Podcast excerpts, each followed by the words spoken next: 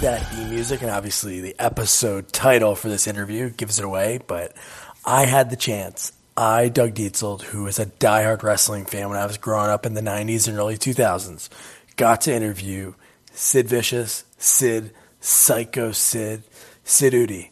Man, he has some amazing wrestling stories, and we didn't get too in depth on how he came up. He gave me a little bit here and there because I didn't there. Is anyone spoiled? But he just started a podcast called the Vicious Circle Podcast, and he's basically going in order about his career. And man, that guy has some amazing stories that you're going to want to check out. Check out the episode notes.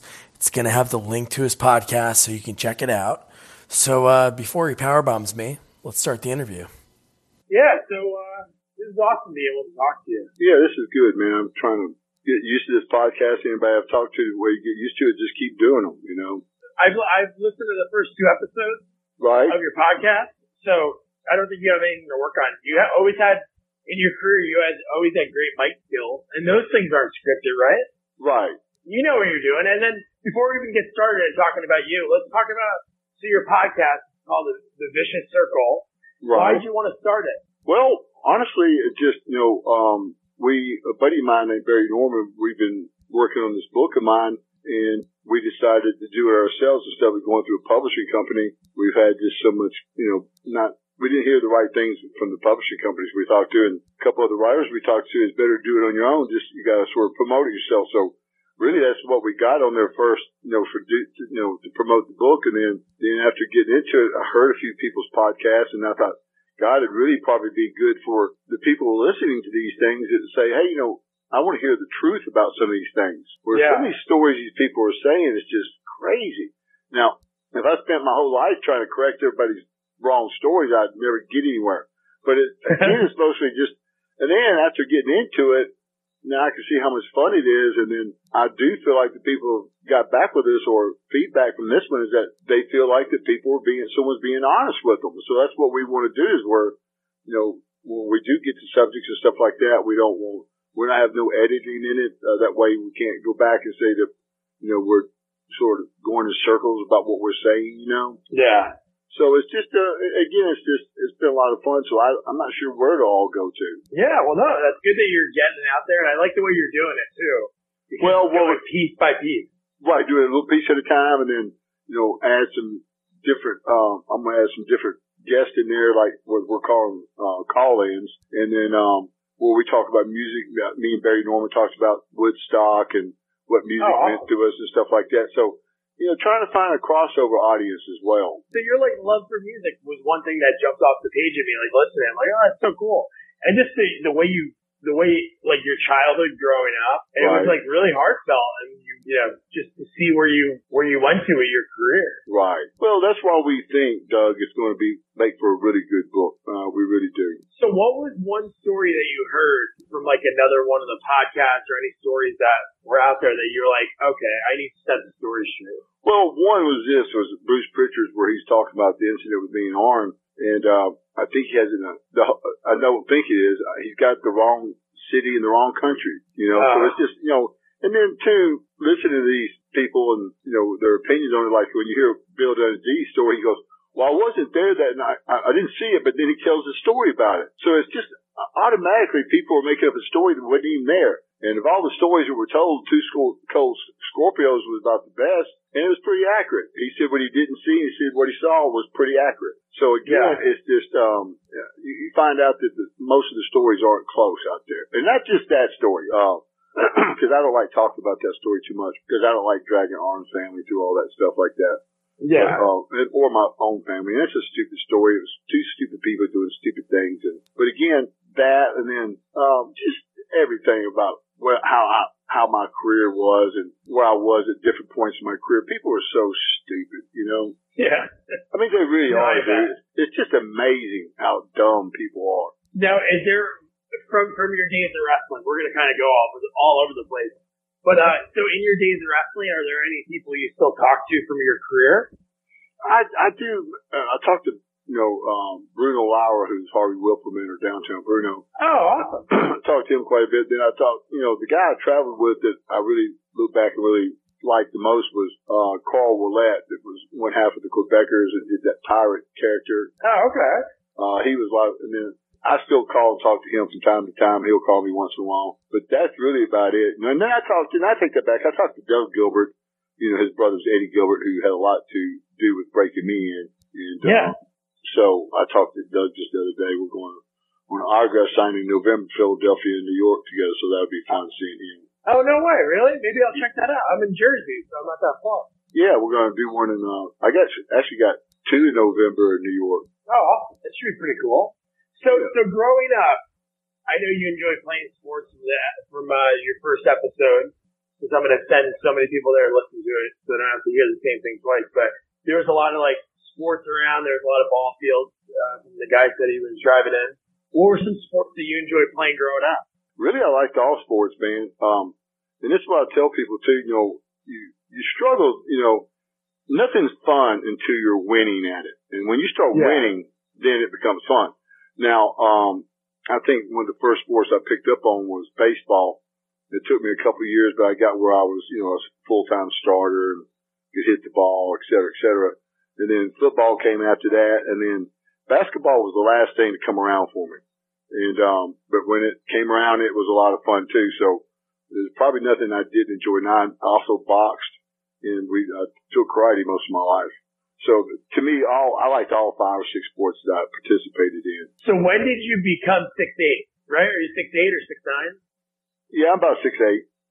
So when did that happen? How old were you that you hit that? Man, honestly, Doug, I can't remember when I, you know, probably, I really don't remember, honestly. No, you're saying here, like at six eight, like if you you, you still watch it, you still enjoy watching baseball, right?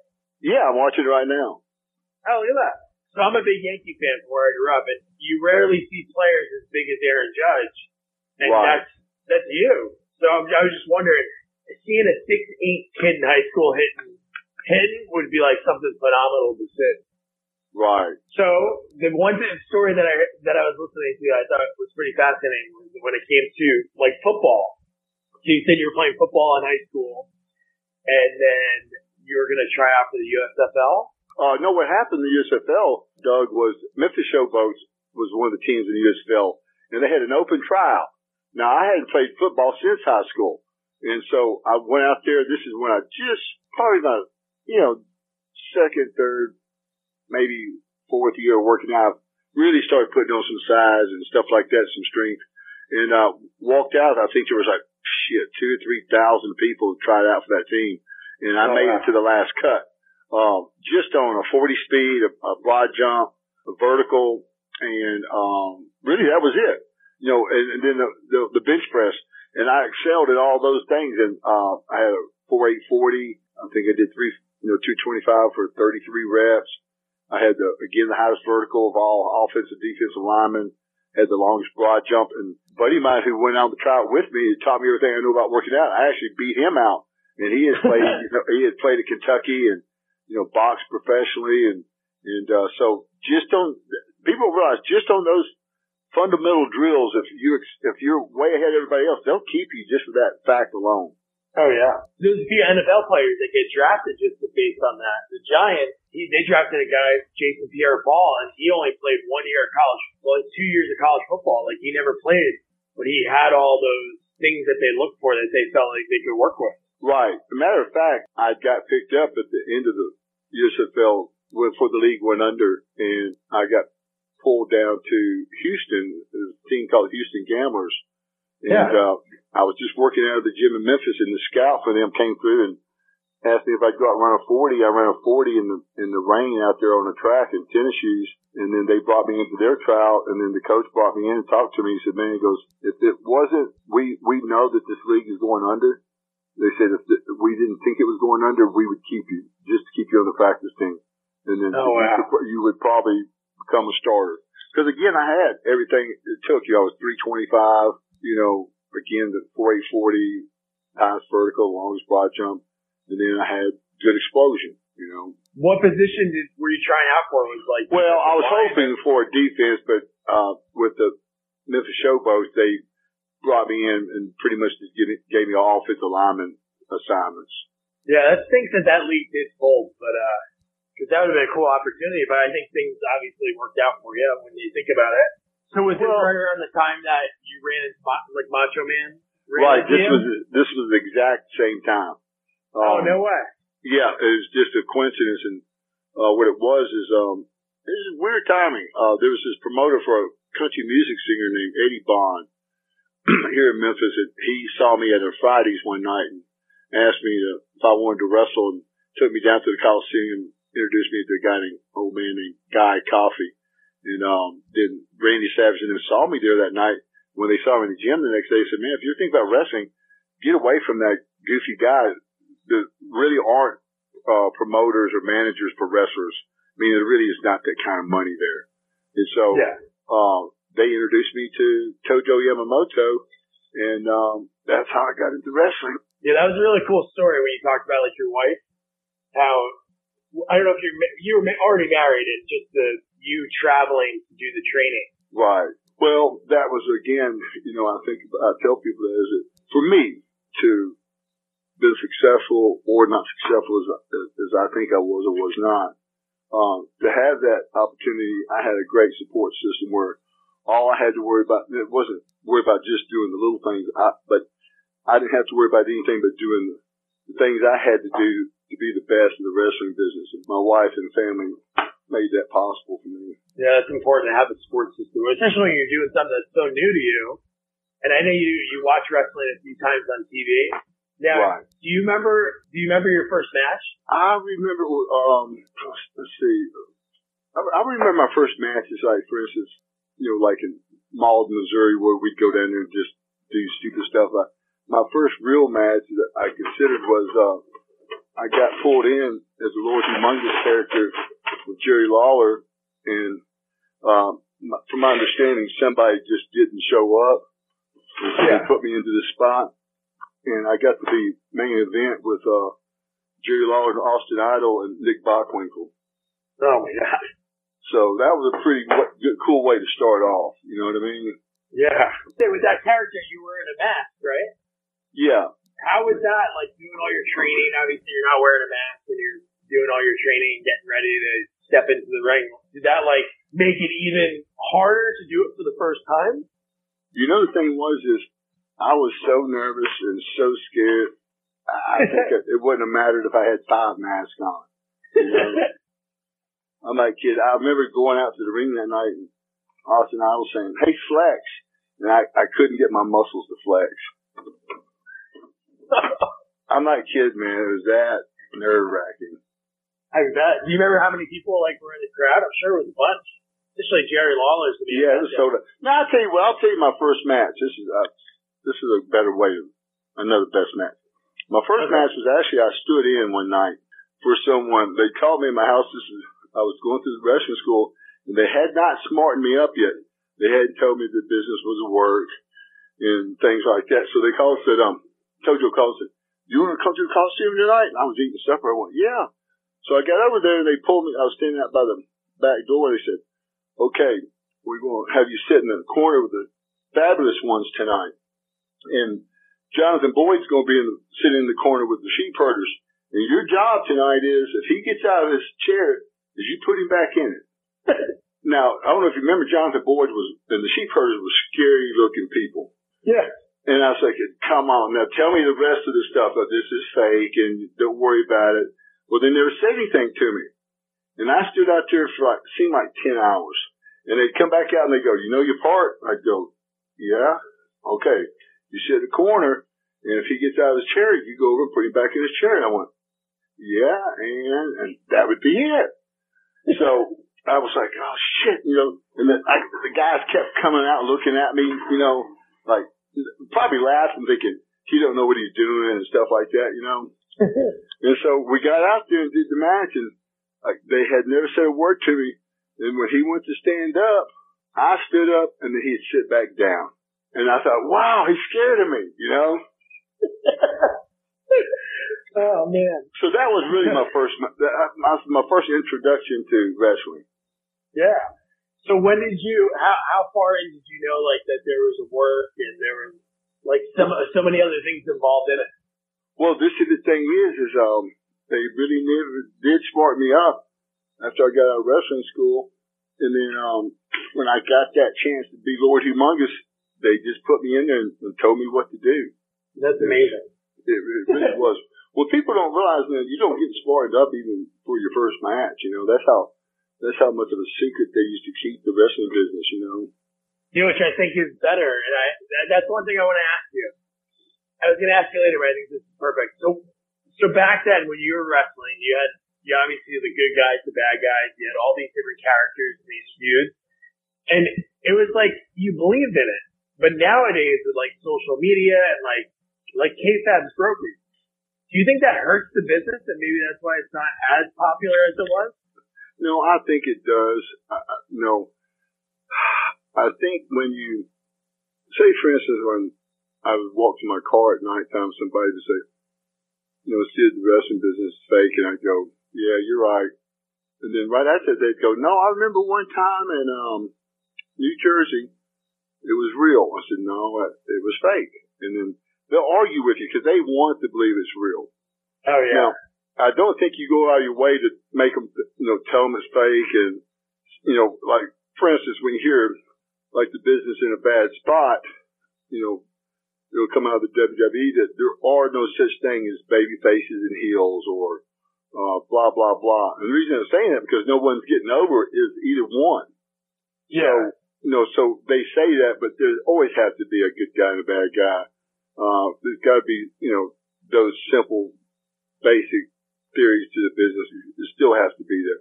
And I'll give you an example where they, everything looks really good. All their matches are perfect. They got them all scripted out.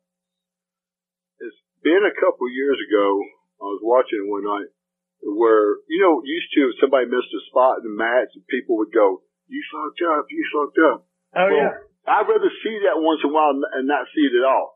Well, I saw them create a spot in the match where it looked like they messed up, but they didn't. And it looked so bad that people didn't pick up on it. Ah. So they knew that it was a, it was a spot that was put in there to make it look like that, but they didn't buy it. And I don't, I don't, I don't remember many people picking up on that, you know, but again, it's just, that they want for it to be good again. Now, this introduction of the new wrestling company, it might stir things up a little bit to where it brings interest to the business again and they'll show, understanding, they're going to go like it was before to let the guys do what they want to, you know.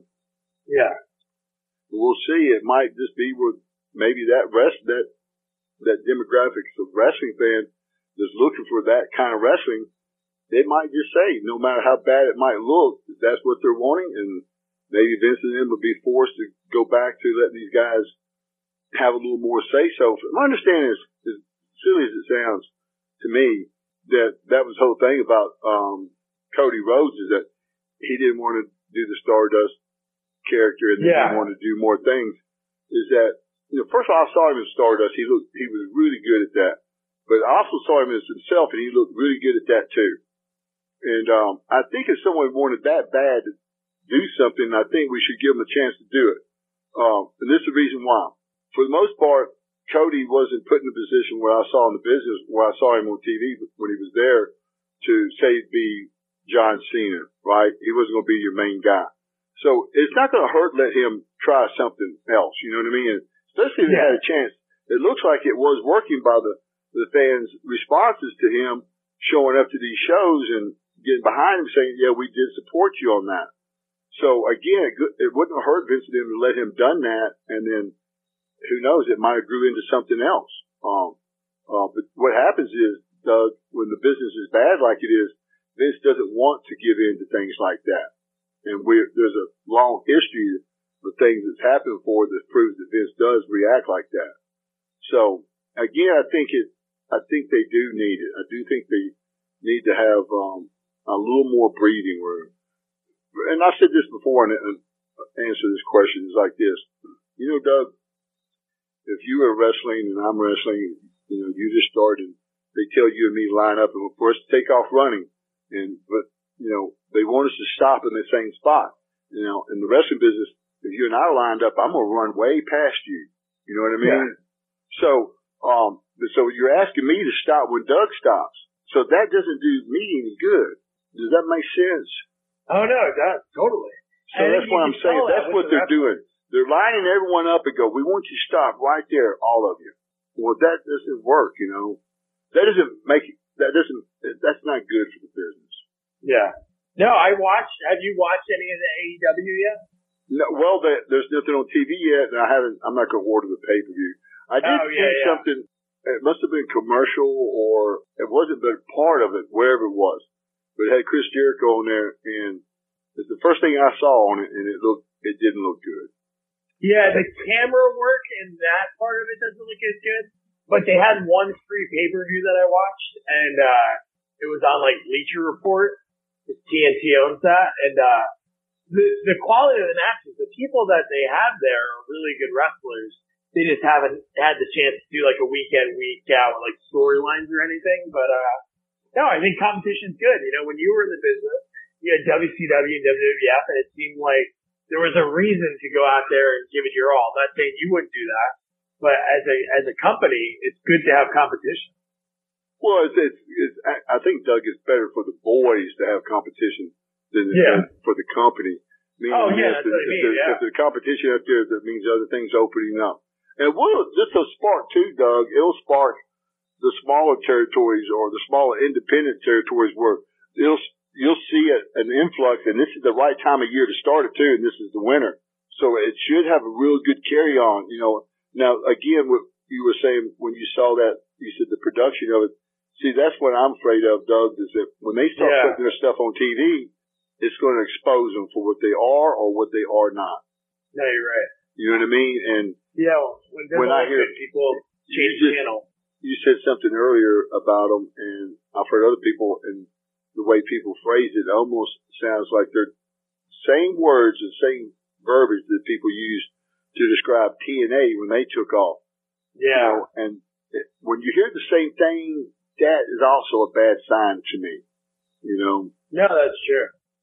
now I think I think this company has got a million things more going for it than TNA or ECW and stuff like this. So I think this company's got the best chance of doing something.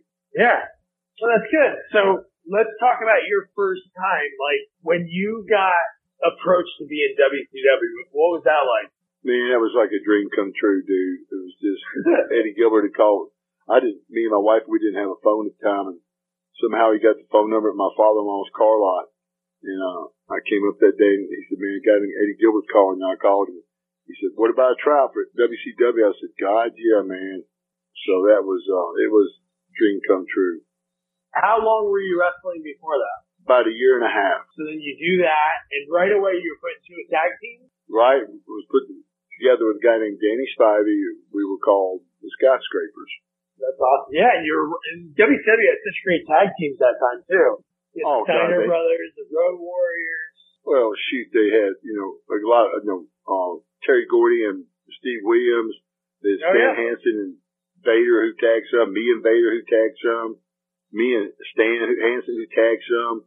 So they had, you know, Sting and Lex tagged some. So they had some really good, good tag matches, uh, tag teams. Yeah, they, they had a lot of that era of wrestling. There was a lot of good wrestlers No, it up and was. down. Like every match was great. No, it was. Uh, that was a good time to be in the business. I don't think it's ever been that good since. Yeah, no, I agree. Even as a fan, like it's not the same. Like I used to love watching Monday Night Raw and then flipping back and forth. Another day is here, and you're ready for it. What to wear? Check. Breakfast, lunch, and dinner? Check. Planning for what's next and how to save for it? That's where Bank of America can help. For your financial to-dos, Bank of America has experts ready to help get you closer to your goals. Get started at one of our local financial centers or 24-7 in our mobile banking app. Find a location near you at bankofamerica.com slash talk to us. What would you like the power to do?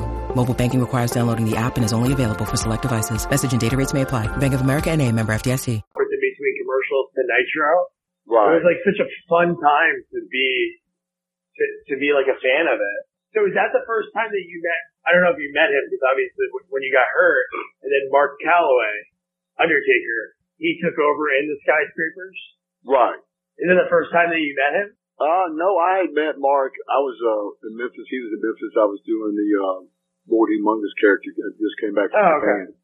And then, um, that's when I got my break with WCW and then I didn't see him till he got to WCW and that's after I came back from my surgery and we actually rode together some. And this is that. For some reason, Danny was gone at that point. I don't know why. So then you come back and then you had to get a, you had a stint in the Four Horsemen. Right. Was that the first time that your character was kind of like, it, seemed like that's when you, that, that's like, not when you came into your own, but you had kind of like a more of a, cause, cause you hail from wherever you damn well please. Well, this is the thing. At that point, I was, I'd come back from my surgery. I was recovering from it and Yeah. starting to get back on my feet good. And then really what's happening, Ole Anderson was the, the booker. He, he put me, involved me in a lot of things.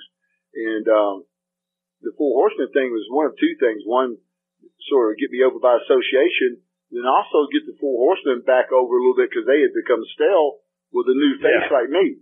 You know, uh, you know, someone who was up and coming and gave them sort of a shot in the arm as well. So, and then too, that was when I was coming into my own.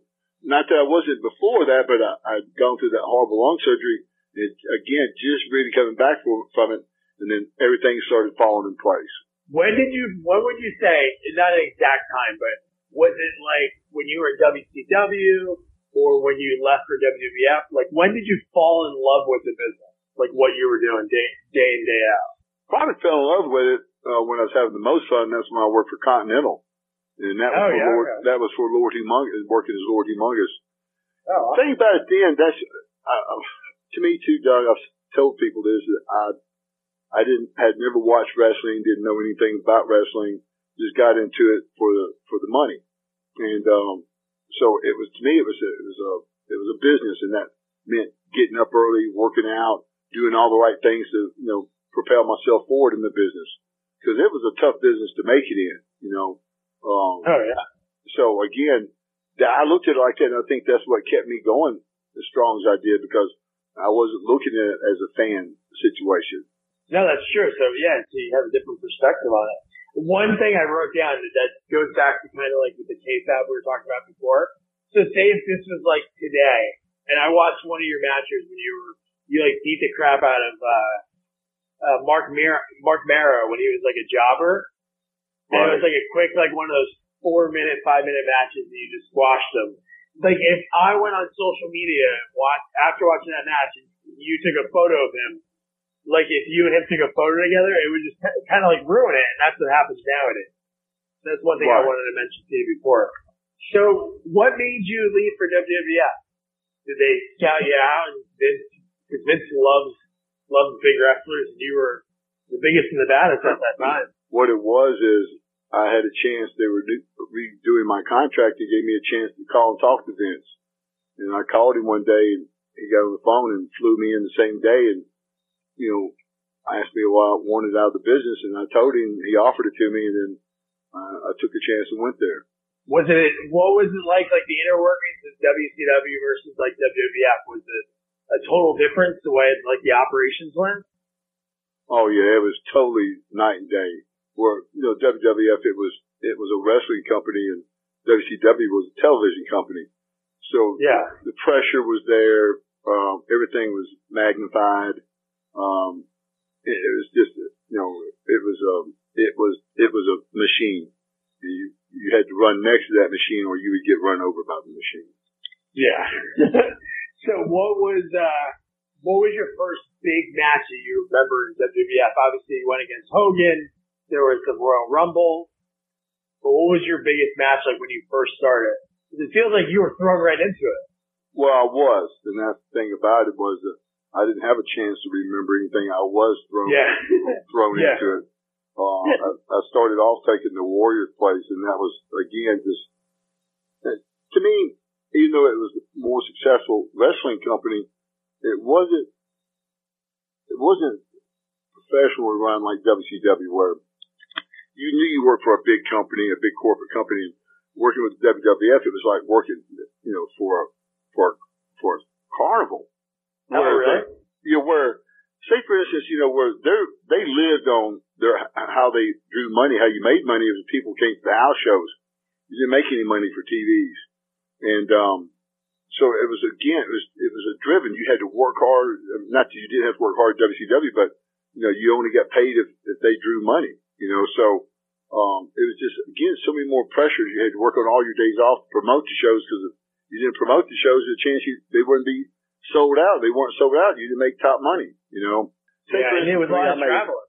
Yeah, and so again, it was just um, that's something I enjoyed about it too because I like working hard, and you learn what the business is really like. There, the cool thing about it to me was I really got to separate myself from everybody in the business when I was there because if you don't draw money, you're not on top there, you know.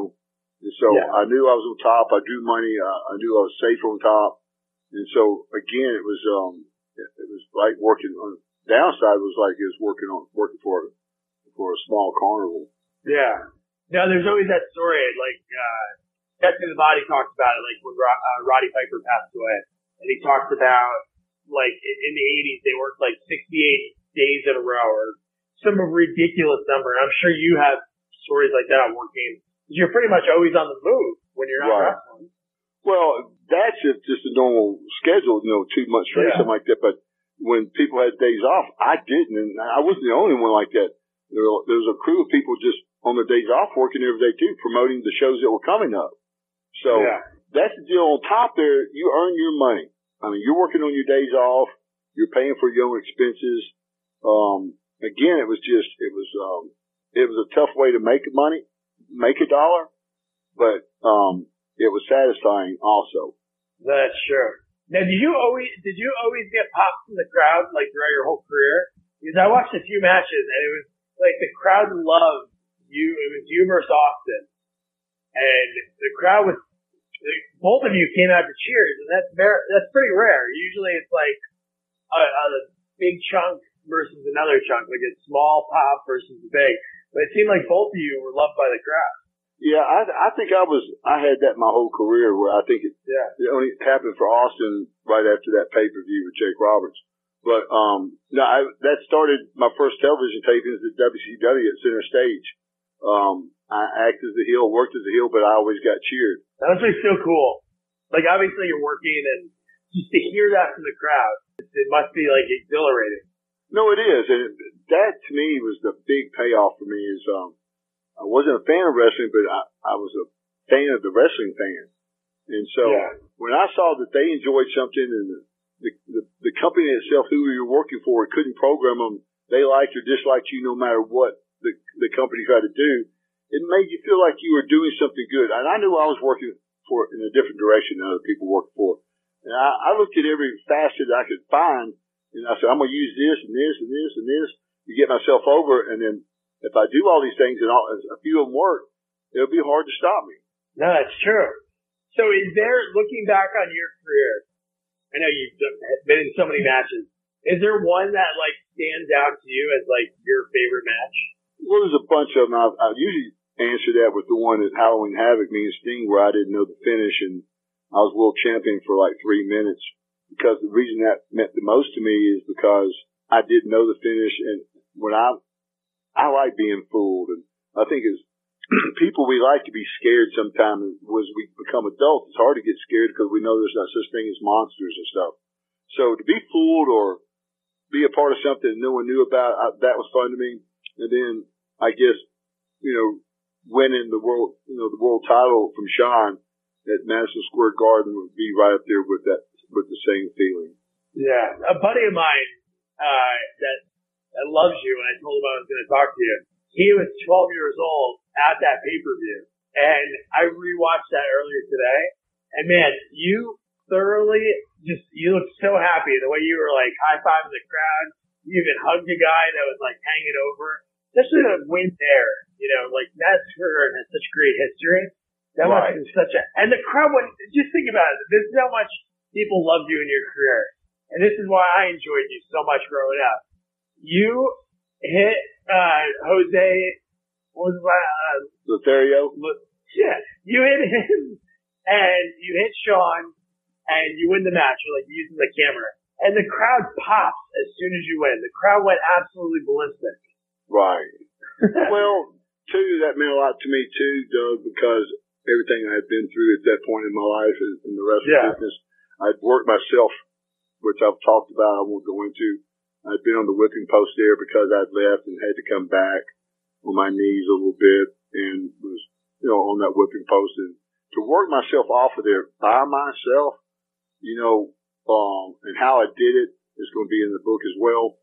But uh-huh. to me, I, that's why I think I know for as my run in the business was totally different than everyone else's. One, because I was on top pretty much my whole career. And the other is how I did it. And I really did it my way. I didn't kiss anybody's ass. Um, I did things, you know, I, I didn't push anybody around, but I didn't kiss anyone's ass. And I did it all through hard work. That's it. I can't wait for the book. Any idea, like when, is there a target date that you, that you have that you want to get that out there? Well, no, uh, the guy helped me write his name, Barry Norman, and uh, the guy helps me produce uh, Vicious Circle, Rob Bellamy. Oh. They're going to be here the first weekend in November, and we're going to all oh, go cool. through some things and ride around. See, the main thing about my book too is that because I wasn't a wrestling fan, I want to say how I got to wrestling and how I got to me from a child, and some of the things I did to, you know, as a as even as a kid, I did things different because I just was I outworked everyone. I had a different way of looking things. And, um, I think this, those kind of stories are going to explain who I am and the type of family I came from, which I'm really proud of my family. And, um, I think that's going to be a big part of the book as well. Yeah. And I'll make sure a million times check out this Circle podcast. I'll have the, the link to it in the notes of the episode. But here's one thing that's pretty fun. So you won Survivor Series 96. And then in, you guys would always come back to MSG a lot. Now it seems like it's not as much. Like whenever I see like ads come up, like go see WWF at the Garden or WWE, they call now. And I saw you, uh, it was a Saturday matinee at the Garden. It was January of 97. And it was like, I guess, the lead up to WrestleMania 13. I think that makes sense, right? Yeah, 97.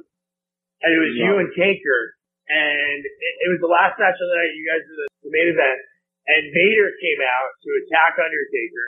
And then it, I remember just the end of the show, me and my buddy Tom just going nuts because it was you and Taker like going back and forth, just beating up Vader.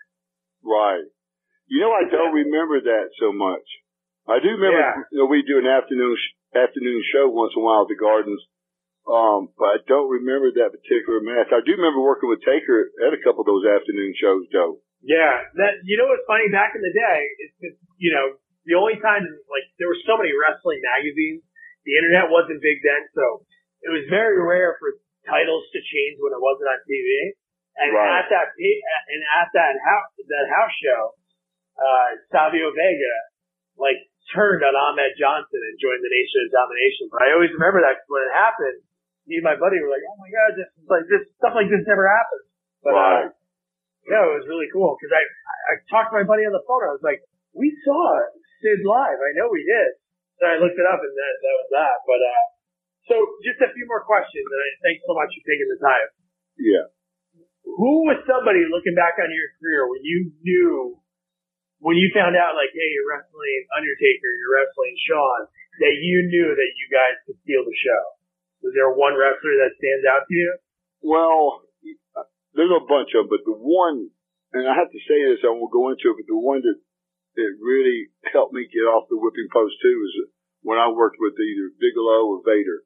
Um, and Shawn too, but, um, I, it was always nice to know I was working with Shawn, but with, especially Bigelow was this. One thing about Bigelow was different than all of them. I could take myself out of the position of worried about calling the match. Uh, Bigelow yeah. was maybe one of the best people at that. So why Bigelow would be my number one person on that list would be because of that reason that we're, it really was a night off. All I had to do is participate and listen. Yeah, he was a, he's, he's from New, well, he was, he was born in New Jersey. He won, he, he was a wrestler. He won the state championship in New Jersey. well, I'm going to tell you something, man. He was one of those guys that were one of those people where he could work, it don't matter from, say, Georgia to New York, California to overseas. You know, when you go into that many different areas, you, you're dealing with different peoples geographically in different spots and they react differently. he knew what to do every night. And I remember there was only one time that I can remember that. And what it was, it was a like a six man or eight man tag. It was a television match. I can't remember who was all in it. But it was the only time that I saw him come up short in the match where he didn't get the people and it wasn't his fault. It was just, it was a television taping. Wasn't many people there and that they had been, you know, you know, wrung out from all the matches. And it was just the six man or eight man is always a hard match to, you know, keep a tempo going. But I remember him taking the blame for it, saying, man, because Bill Watts was in the dressing room, was in WWF, and he said, man, I'll take the blame for this. I should have done this. And, um, but again, it'd probably be Bigelow who I enjoyed. I knew that we were going to have the best match of the night, and I knew I didn't have to think much about it. Yeah, him, and it's crazy you said those two guys, because those guys are like bigger guys, like size wise. Like you were tall, but in phenomenal shape. Those guys were in good shape too. You have to be to be a wrestler. But man, Vader was another guy that he, he moved around so well. And like you said, Bam Bam, how great was it? Like just that he went he went against like NFL players like LT. Well, WrestleMania 10, that was. Well, this is he's the only one could have done that, Doug. Oh, and I, that I the know. main event at WrestleMania with a football player in a, just a real one-on-one match. And uh, the the thing about that to me was so cool for him was the business was down like then, worse than it's ever, maybe not as bad as it is now, but it was really down. But for him to come through that, he really was carrying the flag for the WWF. Yeah. Well, I don't know yeah, if a lot right. of people even realize that or not. No, you got to think at that time, like, you, I think you were talking about it. There was something I was. Oh no, I watched you did it. You were doing the interview. You were talking about Bret Hart, and it's true. Like when he was on top of the business, it wasn't doing as well. That was when they had the whole gimmick with uh, who could pick up Yokozuna, and it was like him and Lex Luger, or Lex Luger was the one that could pick up Yokozuna. I forgot how. It was a really weird storyline that they had back then, but uh. No, I, I think I came in and Sycho Sid just right after that, if I'm not mistaken. It was? Okay. that deal.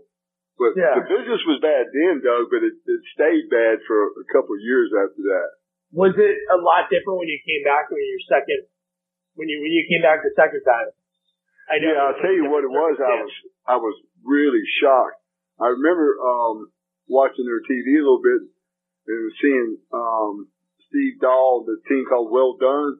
I said, man, Yeah. this is something. I said, I know these guys, and not that I'm being mean to them, but I know these guys aren't guys in the business are going to sell tickets. And uh, when I got to my first television ta- taping at Macon, Georgia, I was shocked to see like just a few hundred people there.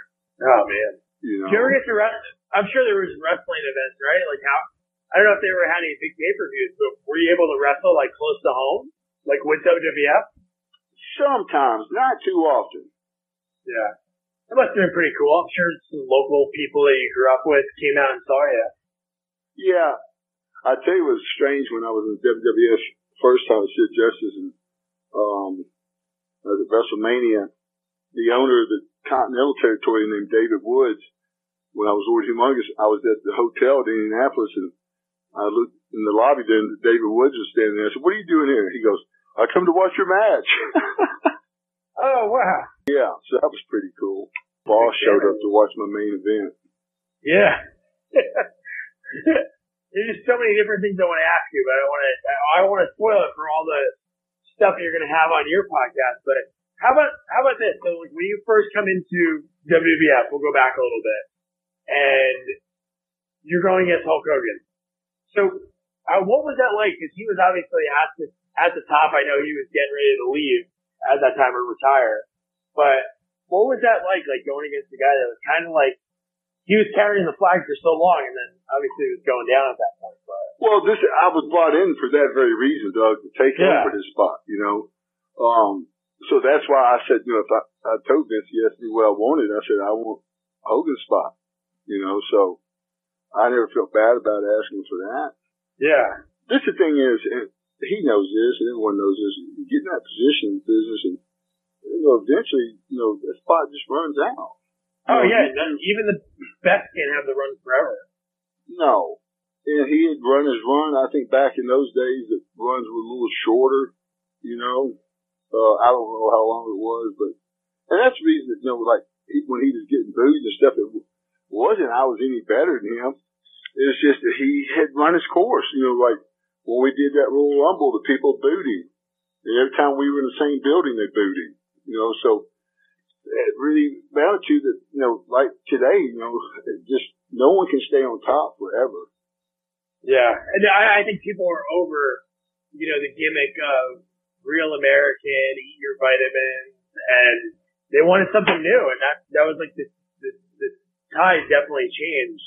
Well, I, I don't, this is what I was hearing, Doug, is that you, know, you can't go out and say, eat your vitamins and say your prayers when you know the whole company's on, under investigation for steroids. Oh, that's true. Yeah. You know. Yeah. So that makes a little sense too, right? Yeah, yeah. Meaning this is you don't force something someone down someone's throat and say you're going to believe this and only this and this is why. Because then finally people go, no, this is why I'm not going to believe in it. Yeah.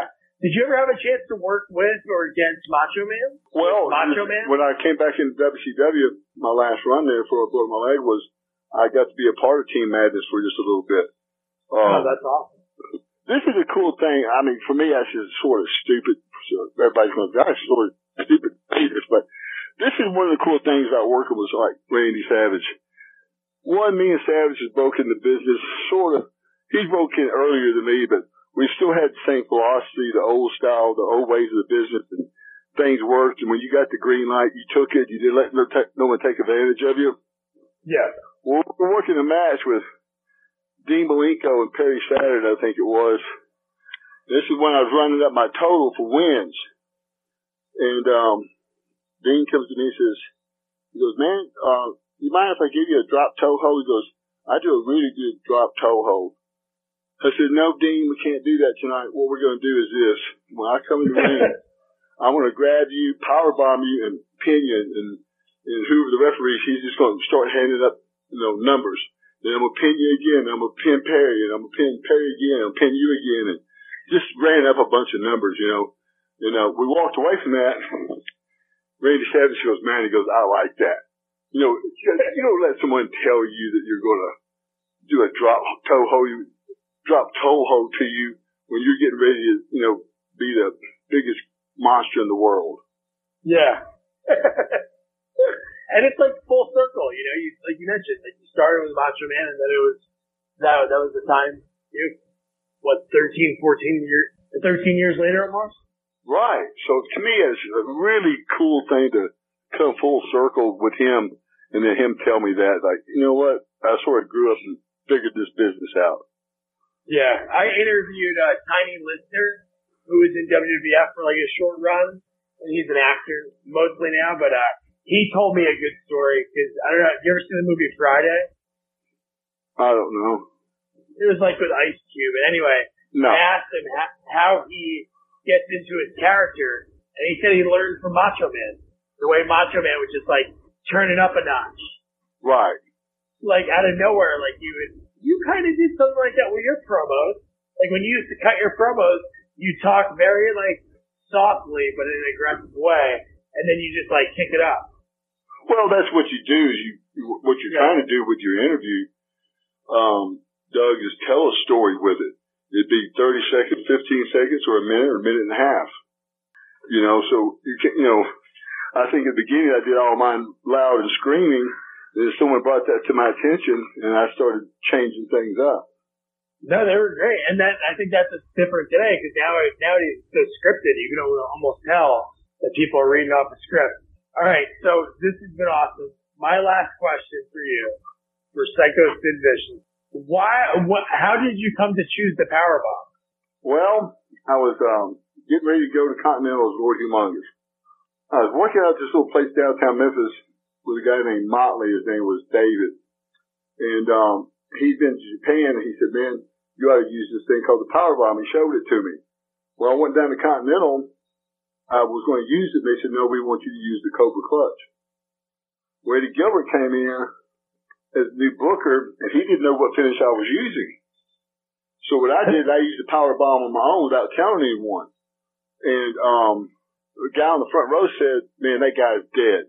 And I knew right then I needed to use that finish. yeah. And that's, thank God that you did that. You took that. And you took the, you took the lead and did that because that is like they were definitely the ones that you did. Even when you came back in 2012 for I don't know if maybe it was like Raw 20th anniversary, Right. and you power bombed. Uh, trying to think of what guy you power bombed. Beast Even then, yeah, even then I'm like, geez, man, this guy's still putting it into it. Right. Well, Well, I appreciate it, man.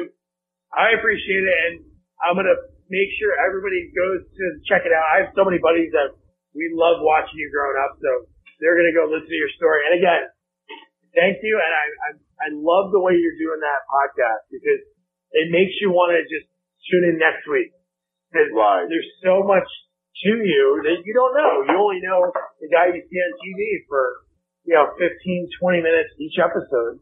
With this, like knowing the way you grew up and the hardships that you went through and like where you went and uh you're on the top of the world. You know, watching your reaction at Survivor Series is one of the coolest things. I think so too, Doug. I appreciate it. As we get closer in this book and do different things, we'll come back on yours sometime. Man, how awesome was he? Such amazing stories that he, you know, told me. You know, for 60 minutes, I felt like I was his buddy, and uh, it's really cool. I think he really came across that way in the industry, and uh, that's why fans loved him. As a bad guy, people just went nuts when he won. And I referenced to him, and I'll reference to you guys again that moment when he won at Madison Square Garden against Shawn Michaels at Survivor Series. Man, that crowd just man, they were just going nuts for him. The end, if you want to watch it again, you can find it online. People are just hugging him, and he is just, you could tell it was a big moment for him. So, yeah, check out his podcast, The Vicious Circle. You can find it everywhere, but I'll have the link to the website where the podcast plays. Don't forget to review, rate, and share our podcast. And then this Thursday, we're interviewing bad boy Mike Barnes, Sean Kanan, who was the nemesis of Ralph Macchio in Karate Kid 3. Good night.